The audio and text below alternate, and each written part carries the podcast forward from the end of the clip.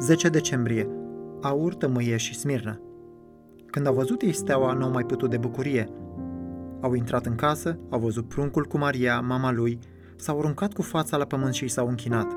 Apoi și-au deschis visteriile și i-au adus daruri, aur, tămâie și smirnă. Matei 2, versetele 10 și 11. Dumnezeu nu este slujit de mâini omenești ca și cum ar avea nevoie de vreun lucru. Darurile magilor nu au fost aduse în semn de ajutor sau ca să împlinească vreo nevoie. Un monarh ar fi dezonorat dacă vizitatori străini ar veni cu pachete pentru acoperirea nevoilor lui. Aceste daruri nu sunt nicio formă mascată de mită. Deuteronom 10 cu 17 spune că Dumnezeu nu ia mită. Atunci ce sens au ele? Cum se închinau magii?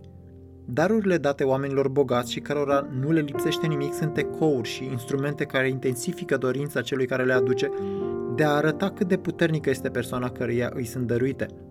Într-un sens, darurile aduse lui Hristos sunt asemenea postului, a te duce la el fără ceva pentru a arăta că Hristos este mai prețios decât ceea ce i-ai putea aduce.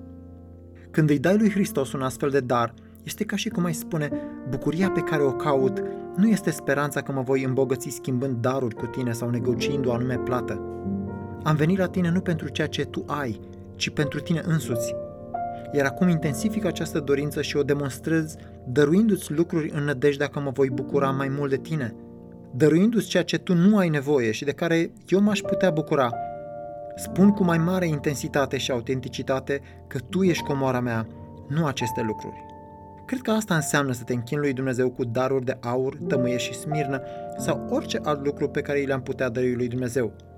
Fie ca Dumnezeu să trezească în noi o dorință după Hristos însuși. O, de am spune din inimă, Doamne Iisuse, Tu ești Mesia, împăratul lui Israel. Toate popoarele vor veni și se vor pleca înaintea Ta. Dumnezeu stăpânește lumea întreagă ca să vadă că Tu primești închinare.